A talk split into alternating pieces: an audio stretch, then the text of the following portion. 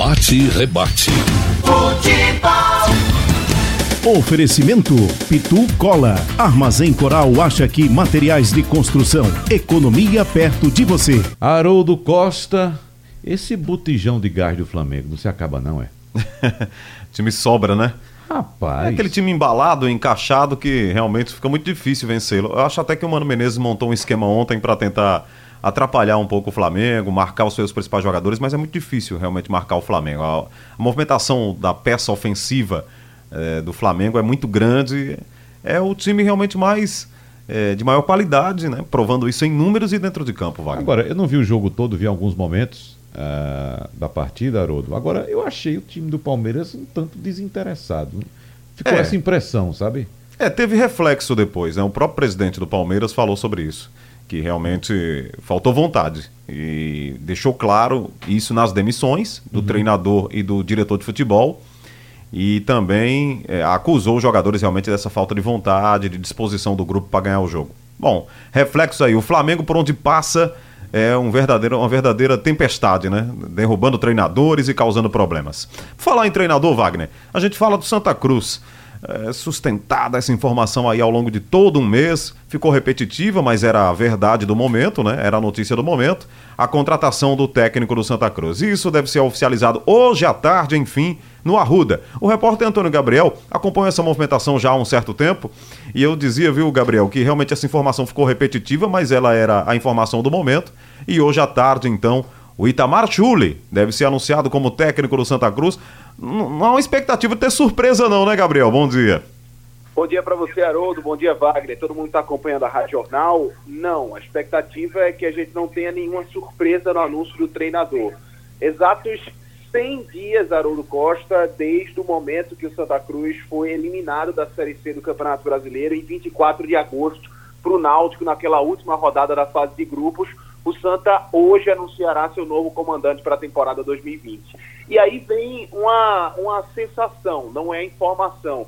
Parece que é verdade que o Santa nos bastidores trabalhou muito, mapeou vários atletas, é, conversou com vários dirigentes, com vários clubes, mas a sensação que fica é que, de fato, 100 dias depois da eliminação na Série C do Campeonato Brasileiro, o Santa vai bater o centro, digamos assim, da temporada 2020, somente hoje com a chegada do treinador, com a chegada da comissão técnica, o anúncio da diretoria de futebol para a temporada que vem. Então, o Santa deve anunciar hoje o Itamachule, que no último sábado conquistou sua primeira vitória frente do Vila Nova em nove jogos, chegou como uma espécie de bombeiro, não conseguiu salvar o Vila, que vivia uma crise sem precedentes dentro e fora de campo, atraso de salário, crise institucional, política, e vem para o Santa com credenciais de títulos estaduais no Nordeste, são dois no Campeonato Paraibano com o Botafogo da Paraíba e no Campeonato Potiguar com o ABC, e com a credencial de acesso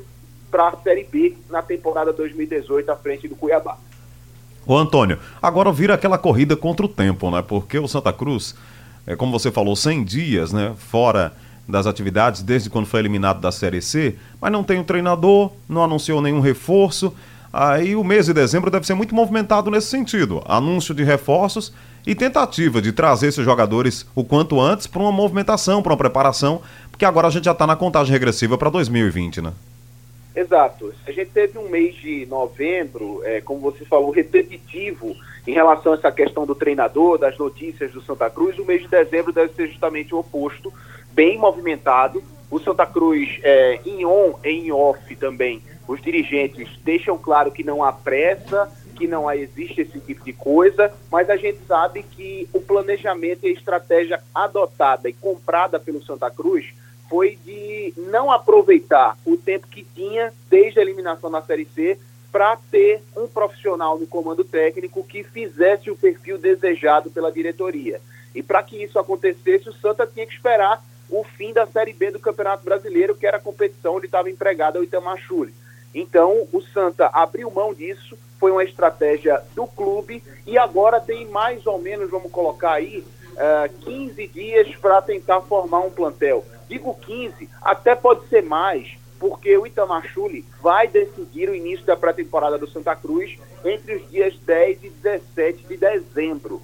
Essa primeira parte da pré-temporada será só daquela, você sabe muito bem, Haroldo, análises físicas e fisiológicas, e a segunda parte, que deve começar no mês de janeiro, vai ser realmente de trabalhos técnicos e táticos. Mas o Santa hoje tem basicamente um elenco formado por Pipico, Dani Moraes, alguns atletas da base que já conhecemos, como Augusto Potiguar, o próprio Maicon, goleiro que treinou profissional na temporada passada, Ítalo Henrique, tem que esperar a situação do Varley também do João Vitor, dois jogadores emprestados, mas basicamente o elenco do Santa Cruz é formado por jogadores do Sub-20 e do Sub-23, e a gente sabe que esse plantel que vai se apresentar está longe de ser o plantel do Santa que vai ser utilizado de fato na temporada 2020. Muito obrigado, Antônio Gabriel, com informações do Santa Cruz aqui na Supermanhã.